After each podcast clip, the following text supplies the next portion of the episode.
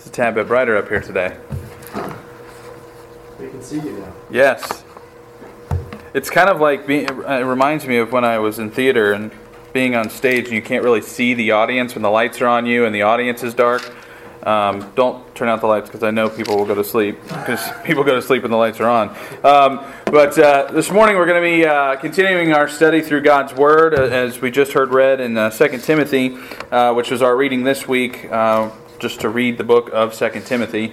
it's a short one, four chapters long. And and, uh, you know, we know, of course, that Paul is writing these things to Timothy, who is a young preacher. Uh, we talked a little bit about him this morning in our Bible class as well. Um, but even though Paul, or, or uh, Timothy, well, Paul too, are, is a preacher and evangelist, um, that does not necessarily mean that these applications or these lessons don't apply to those of us who are not preachers or evangelists.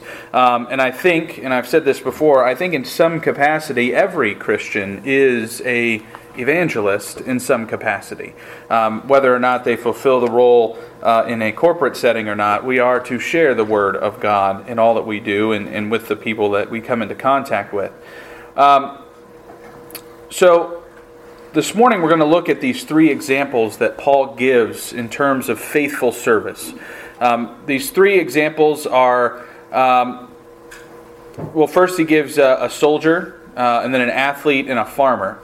Um, three secular jobs that exist still today, and I think that's probably why those two or those three things were chosen because they would stand the test of time. It's not something that would necessarily go away. Um, but no matter what our function within the body of Christ may be, these three examples can encourage us. Um, so, as we just heard uh, those verses read, 2 Timothy 2, verses 3 through 7, um, we want to focus on these three uh, examples. So, let's start off first, of course, with the faithful service of a dedicated soldier. Now, if you remember uh, the end of um, uh, verse 7 there, it says, Consider what I say, for the Lord will give you understanding in everything. We are to use these examples to encourage us in our walk so that we may better understand how we are to serve the Lord. Um, and so, with the soldier, with a dedicated soldier, um, you know, elsewhere in Scripture, we see the, the illustration of a soldier used often. Um, we are called soldiers of Christ, right? There is a fight that we fight, there is a war that we wage against sin, there is armor that we are to put on, there is uh, weaponry that we use. Right? All of those things have been painted throughout Scripture, and we've read that so far in Paul's letters. We're coming to the end of Paul's letters now, and so Paul has used this imagery throughout. But I want this morning to look at the characteristics that Paul details about a soldier to kind of understand some characteristics that we should assume as disciples of Christ. And the first that's up there is long suffering. Um, now, we talked at length about this last Sunday as we were going through our Fruits of the Spirit um, series in Sunday evenings. Um, but Paul says that we must share in suffering, or we need to endure hardship as a good soldier of Jesus Christ. That's what he says in verse 3. It doesn't take much research or history to know or understand that soldiers often endure great hardship in their service for their country. Should Christians be any less willing to suffer hardships for our Lord? And specifically, as we see here in 2 Timothy chapter 1, verse 8, specifically suffering or hardships for the gospel. I saw, I saw Jody look over at, at Nick there. Nick, of course, just joined the Navy, right? And so he, yeah, he's in a little, little space, right? In a submarine, all right? But still, he's serving his country, and he's learned a lot about that uh, through uh, his time in training. Um, but in terms of how we are to long suffer for the gospel, uh, uh in verse or Second Timothy chapter one verse eight, um, he says, So do not be ashamed of the testimony about our Lord or of me, his prisoner. Instead, share in suffering for the gospel, relying on the power of God. It is the power of God by which we can endure the sufferings that may come and the persecutions that may come because of the gospel. In Matthew chapter 5 verses 10 through 12, the latter verses of the beatitudes, Jesus says, "Blessed are those who are persecuted for righteousness' sake, for theirs is the kingdom of heaven." Blessed are you when others revile you and persecute you and utter all kinds of evil against you falsely on my account. Rejoice and be glad, for your reward is great in heaven. For so they persecuted the prophets who were before you. If you ever notice in the Beatitudes, Jesus takes a lot more time in terms of talking about long suffering, about persecution, because he knows that it's going to happen. And it's going to be something, one of the hardest things that is going to test the faith of his followers. So, long suffering also applies to how we should be willing to suffer the hardships that may present themselves for the kingdom of God, enduring persecutions, false accusations, vile remarks, uh, false doctrines, those sorts of things that come up. Now, the next characteristic of a soldier that Paul gives us is in verse 4. And you may have kind of glanced over this, but I think this is an important one. He says, No soldier, this is what the ESV says, no soldier gets entangled in, in civilian pursuits, indicating that soldiers have a special kind of focus, or they should have a special kind of focus. Soldiers in battle must focus on the battle at hand. If they're focusing on other things, like, oh, butterfly, that's not a good thing, right? They need to be focusing on the battle at hand. If they're thinking about what's going on at home, that could influence decisions that they make in the course of battle, which could end up getting them killed or their fellow soldiers killed.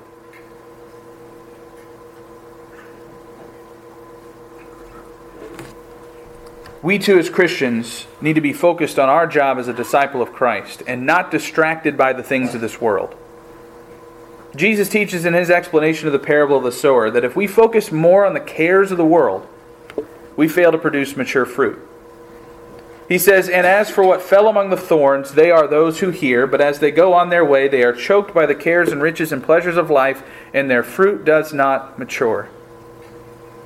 Paul teaches something similar in his first letter to Timothy, chapter 6, verses 9 through 12, which we read last week. He said, uh, when he's talking about the desire of being rich and the temptations that surround that. In verse 9, he says, But those who desire to be rich fall into temptation, into a snare, into many senseless and harmful desires that plunge people into ruin and destruction. Sometimes in business, people make business decisions that go against maybe their moral compass, their ethics, maybe even their faith, because, hey, I might make some money on this. Verse 10 For the love of money is the root of all kinds of evils. It is through this craving that some have wandered away from the faith and pierced themselves with many pangs. But as for you, O man of God, flee these things. Pursue righteousness, godliness, faith, love, steadfastness, gentleness. Fight the good fight of the faith. That's what a soldier does, right? We fight the good fight of faith. Take hold of the eternal life to which you were called, and about which you made the good confession in the presence of many witnesses. Paul says, if you aren't focused on pursuing, uh, on pursuing righteousness, and pursue instead these temptations and sinful desires that, we, that will plunge into ruin and destruction. So, just like a soldier, if we're not focused on our mission, death could be the result. The latter part of verse 4 and uh, our scripture focus this morning in 2 Timothy 2 says that a soldier's aim is to please the one who enlisted him. Meaning, the last characteristic of the soldier that we should mirror in our lives is devotion. Uh, soldiers, uh, military men, I'll say that since Nick is not technically a soldier. But those who are in the military, they serve and they desire to please their commanding officers, especially in boot camp and training. Because if you don't, you got to run more, do more push ups. Sorry, sore, sore, sore topic there. But it is something, this desire to make your commanding officer happy, or at least do what they tell you to do, which should, of course, make them happy, um, that is instilled from basic training all the way throughout the career, even through retirement. Um, if you don't make them happy, you get punished. Bottom line. Do you see the connection, right? with Christianity? If you don't do what you're told, there's punishment. That's what I try to teach my children. If you don't do what you're told, there's punishment. You have to serve the consequences. You have to live up to the, uh, to the consequences of your actions. If soldiers are devoted to their commanding officers, shouldn't Christians be even more devoted to our great commander, the Lord, our Lord and Savior? Now, let's note two things from Paul elsewhere in Scripture. First is 2 Corinthians chapter 5, verse 9. And I want you to listen to Paul's attitude here. He says, So whether we are at home or away, we make it our aim to please him. Now, this is also connected to the military. When you are enlisted in the military, you are held to a higher standard of rules. It's the military code of justice, right? Did you know that in the military, if you commit adultery, that is a crime and you could go to jail? Wish that was the case in regular society. There'd be a lot of full jails, right? Yeah, you're right. You're right. Uh, but when you're in the military, whether you're in uniform or not, you are representative of the military. And if you do something out of uniform, guess what? It still is going to come back and bite you. You could still get court martialed. You could still get in serious trouble. And if you do it in uniform, it's even worse. So, it should always be our focus, whether we are with our Christian brethren or not. And we talked about this a few weeks ago uh, in terms of environmental faith we were talking about that, if you remember that.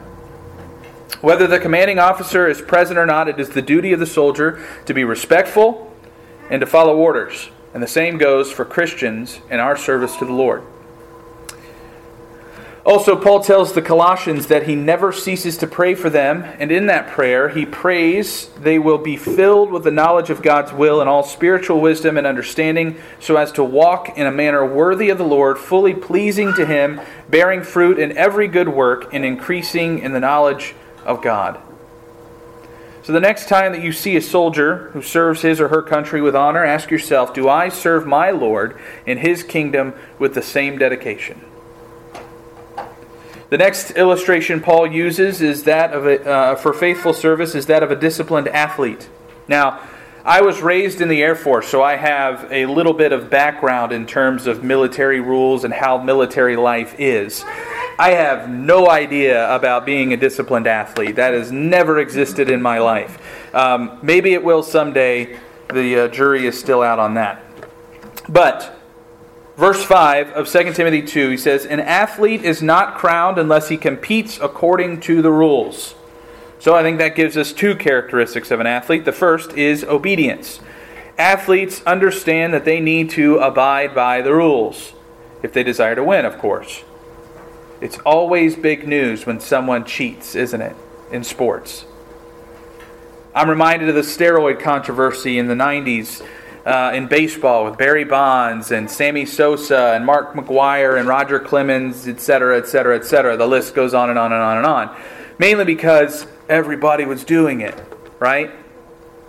Or how about the current scandal that's going on with the Russian athletes being kicked out of the Olympics and Russia not being allowed to be in the Olympics because of the doping scandals that are going on with them? If you cheat, you may win in the short term.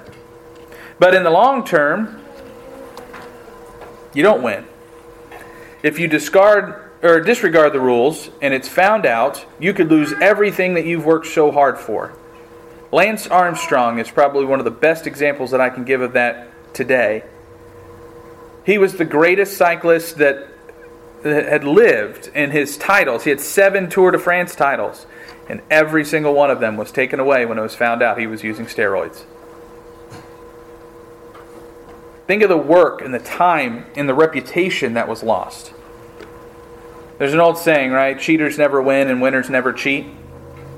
But if athletes are so disciplined to ensure that they follow the rules, are Christians under any less obligation to do the same? You know, God has provided us rules and commands that we are to obey. And Jesus calls us in, in Matthew chapter 28, verse 20, in the Great Commission, that all disciples, new and old, are to observe all that He has commanded. The biggest difference between an athlete and the rules and a Christian and God's commands is there is no cheating and there is no getting away with it. You may know of people who have competed in athletics who cheated and got away with it, or maybe someone who cheated on a test in school and got away with it. You can't do that with God because He knows. It is not enough for an athlete to just read or listen to the rules, they have to abide by them, they have to follow them. So, too, as Christians, we are called to be doers of the word and not just hearers of the word, James says in uh, chapter 1, verse 22. Now, the second characteristic that I gleaned from Paul's illustration there uh, is that of self control. Uh, note another comparison by Paul regarding athletes in 1 Corinthians chapter 9, verses 24 through 27. There, Paul says, Do you not know that in a race all the runners run, but only one receives the prize? I'm glad he pointed that out because when I run a race, I don't always run. So I'm glad that he, he pointed that out. In a race, all the runners run. I should do that. Um, so run that you may obtain it. What is it? The prize. Every athlete exercises self control in all things. They do it to receive a perishable wreath, but we an imperishable. So I do not run aimlessly. I do not box as one beating the air, but I discipline my body and keep it under control, lest after preaching to others I myself should be disqualified. The point of Paul's teaching here is that we're running for a prize. All of us. And if we, as Paul points out there in verse 27, uh, if we are teaching others and showing each other, showing others the truth, but then faults are found in our lives, what does that do to our testimony? What does that do to the truth that we've been presenting? We have to be self controlled, we have to contain it. Athletes know that victory requires great self control as Paul suggests there in 1 Corinthians 9. We need to have similar self control as we strive for the imperishable crown, the crown of life. If we fail to be self controlled and, and we are disqualified because of it, what then? Paul tells the Corinthians in his second letter in chapter 13, verse 5, to examine yourselves to see whether you are in the faith. He says, Test yourselves. That Jesus, uh, or do you not realize this about yourselves that Jesus Christ is in you, unless indeed you fail to meet the test. And what's the test? Well, the test is whether or not they are in the faith, he says, and that Jesus lives in them. And this indicates one more characteristics of athletes uh, that I think we should mention, and that is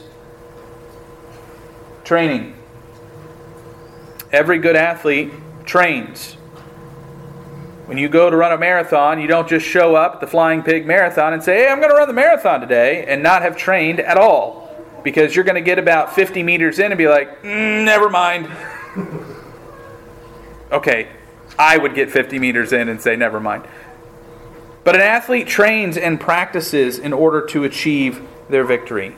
We should be training ourselves for godliness.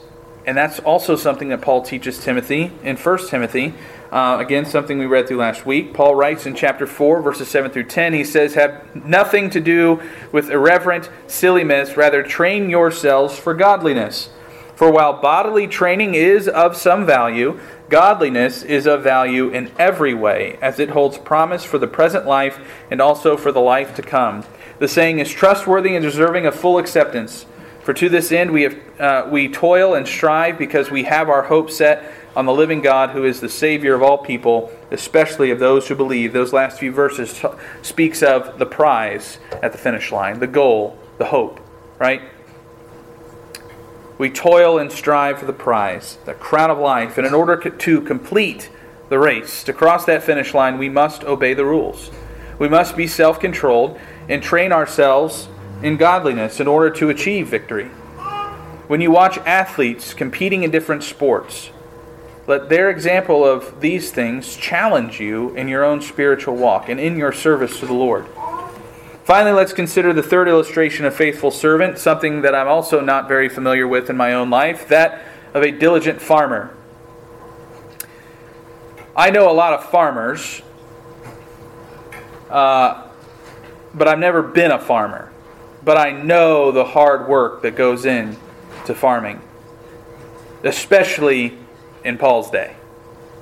The handwork that has to be done, the, the hand plowing of fields, or you know, you got a couple oxen hooked up to a plow. That's still a lot of work to, to drive a plow. The, the, you see that tractors today have a thing called power steering, right? Oxen provide the power, but the person behind the plow still has to steer it, and that takes a lot of muscle and work. If you've ever seen Amish plow their fields without the use of power tools or mechanical engineering or anything like that, that's what they do. They still do it today. You can travel a couple counties north and see that. But the uh, uh, in uh, verse six here, uh, Paul gives us two important characteristics um, that definitely apply to us. And the first one that you see here is um, hardworking. Um, farming again is no easy task, even with today's technologies. And there are technologies today. There are GPSs on some of these farm equipment that you autopilot basically. Um, that it cultivates the fields. It knows where all the different um, you know crops are if, if they're a multi-crop um, farm, etc. Um, nonetheless, there are still long hours of the day. There is still a lot of manual labor that is involved. Not to mention, it is a vital profession and lifestyle. Um, and it's one that takes a toll on the body while providing not only for their own family's needs, but also for the needs of others, perhaps their community um, or the world as a whole. Um, and, you know, when we think about farmers and their crops and their livestock, you know, we need to think about the vineyard that we're working in. Right? The, the, the world that we labor, labor in today is called the vineyard of the Lord, and we should not labor any less. We should not be lazy in our labor. We should labor as a farmer labors in their field. Jesus said, The harvest is plentiful, but the laborers are few. Matthew chapter 9, verses 37 through 38. That's what I have up there. Help wanted, and I crossed out wanted and put needed. How many times have you gone to a restaurant they have a now hiring sign and you walk in and say they need to hurry? They need to be a little bit quicker in this hiring process. The the harvest is plentiful and there are few laborers, and we need more laborers, and we need to pray for those who are laboring, um, which should be all of us. We should all be laboring and toiling in some capacity, and we should be praying for each other and sharing each other, sharing with each other um, the hardships and struggles that maybe we are facing in our labors in the vineyard. Um, now, the verse right before our focus this morning in 2 Timothy chapter 2 um, says. Uh, what you have heard from me in the presence of many witnesses entrust to faithful men who will be able to teach others also. God needs and desires faithful men and women who are willing to serve Him, willing to go out into the harvest and to work. There is work to be done, church. We can look around our churches, we can look around our, our, our office buildings, our schools, the stores that we go to, the coffee shops, and know that there is a lot of work to be done. Are we doing it? Are we willing to do it? Are we willing to labor in the vineyard? The fruit that we gather relates to eternal life. John chapter 4, verse 3, Jesus says, Already the one who reaps is receiving wages and gathering fruit for eternal life, so that sower and reaper may rejoice together. There are souls at stake in the harvest. With a farmer, there are lives at stake as well, providing food for their family and others. And if they fail in that, if they're lazy, people go hungry. So, too, if we fail to be hardworking for the Lord, there are some who may perish because we were too lazy to bring them the spiritual fruit the food to feed their soul and bring about eternal life. Faith comes through hearing, and hearing through the word of Christ, right? They need to hear it. The harvest is plentiful, and the Lord needs diligent workers to labor in it. Now, why do we labor? Why do we do it? Well, just as the farmer labors to have the first share of the crops, Paul says, he's motivated to enjoy the fruits of their labor. The food they've grown that feeds them, of course, is that fruit. So, do we not also have good motivation to labor diligently for the Lord? Paul says in 1 Corinthians 15, uh, verse 58, he says, Therefore, uh, that's the wrong verse. 1 Corinthians 15, 58 says, Therefore, my beloved brothers, be steadfast, and immovable, always abounding in the work of the Lord, knowing that in the Lord your labor is not in vain. Because our hope, our hope is eternal life and the crown of righteousness, right? The, the wreath, the imperishable wreath that we're going for. Now that you have been set free from sin and have become slaves of God, working in the harvest, the fruit you get leads to sanctification and its end, eternal life. For the wages of sin is death, but the free gift of God is eternal life in Christ Jesus our Lord. Those are all from Romans chapter 6, verse 22 through 23. Again, Paul's writing. We work for the wages of good fruit, the fruit of righteousness, the fruit of the Spirit, which shameless plug will begin. Uh, we'll be continuing talking about tonight in our study at six o'clock. But our work is for the good fruit, not the bad fruit, which brings about death. Now, as I mentioned, I know a few farmers, and I know how hard they work. Shouldn't I also be working just as hard, if not harder, in order to bring more to the knowledge of Christ? Shouldn't we all be doing that? Working side by side with our brethren in the pursuit of the kingdom. You see, the thing about farmers today is I think a lot of people take for granted the work that farmers do or don't even realize the scope of how much farmers really do in the world. See all that milk in the store that you go to? See, we don't have to milk our cows to get milk anymore. We don't have to churn the milk and turn it into butter so that we have butter for our toast. We don't even have to make our own bread anymore. Because the world has made things so much easier, more simple to get to. And I think we've become so disconnected with that that we, we've brought that mindset into the church. That I can just come and I can sit in the pew on Sunday and I can be fed. I can get my milk, I can get my bread from the preacher up there, he's just going to give it out. And then when I leave here, I don't have to do anything else to, to, to get that. I don't have to study my Bible at home. I don't need to, I don't need to talk to anybody about that. If, if I have somebody that I think has questions, I can just send them to the preacher. I can send them to the elders or, or this guy in church that I know knows the answers. We should know the answers. We should be studying. If you don't know the answer, sit down and study it with them. The best way to study is to read the Word. We talked this morning in Bible class about the public reading, and I didn't get a chance to, to make my comment, so I've got the stage now, so I'll say it. the best way to understand Scripture is to read it out loud. If you sit there and you read Scripture just to yourself, you're going to miss some things.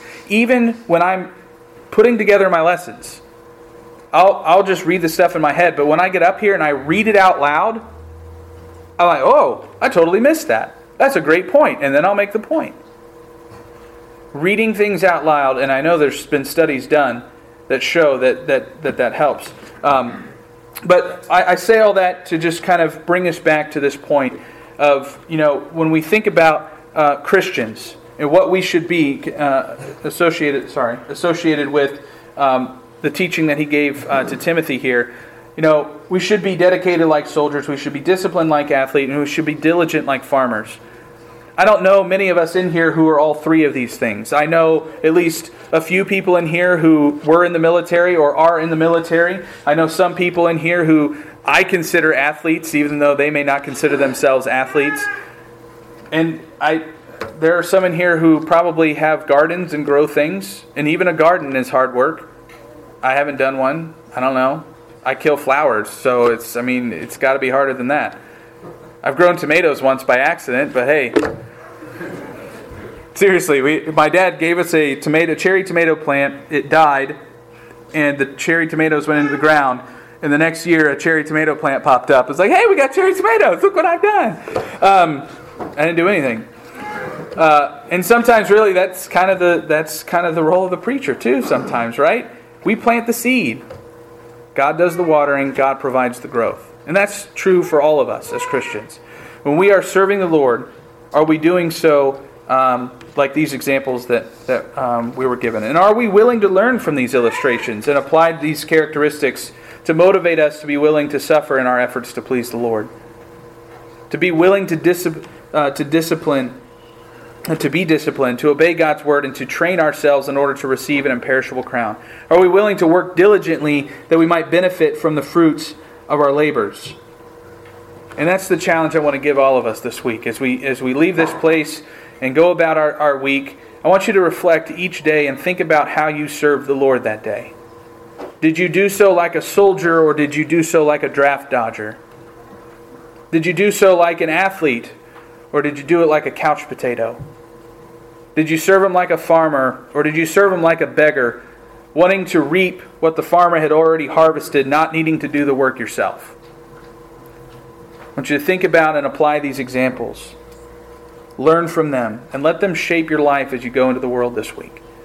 If the church can assist you with any need that you have this morning, whether it's through prayer or study, or if you wish to be baptized for the remission of your sins, we want to help you with that this morning. So if we have a need, if you have a need that we can assist you with, won't you come forward now while we stand and sing?